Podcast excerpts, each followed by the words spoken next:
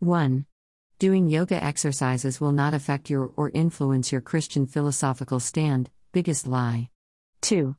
Ask people to chant mantras which are shlokas or prayers to Hindu gods without revealing the truth that it is so.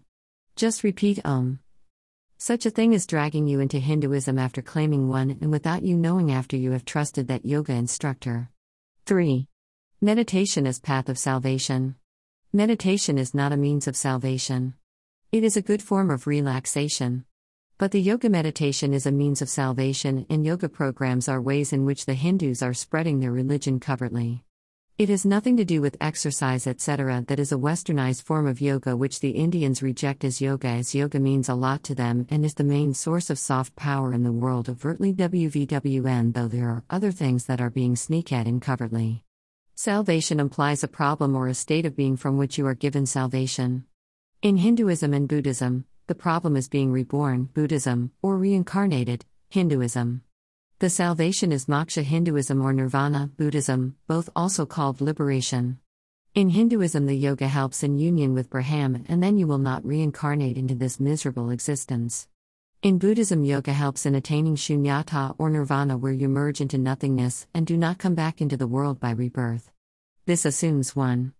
Multiple lives, too. Existence is a problem, 3. Yoga can help in union with Brahman.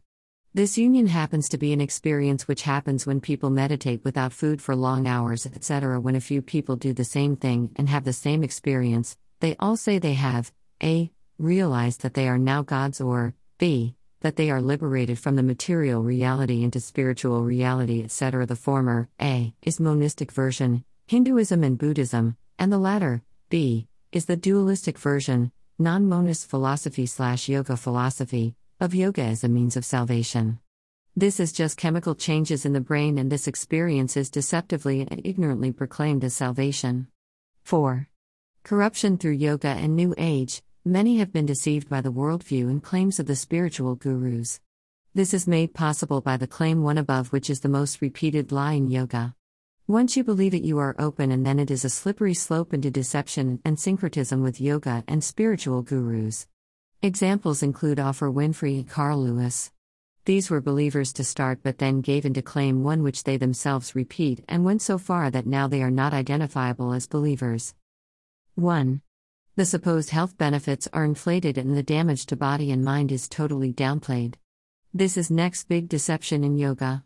Have you even heard anyone say, these are the benefits and these are the possible damages. No. They never say that.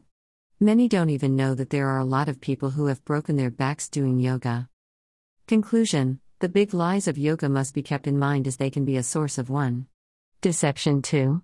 People being drawn away from God into other religions without knowing it. Slippery slope is true as attested by present day yogis who started with exercises.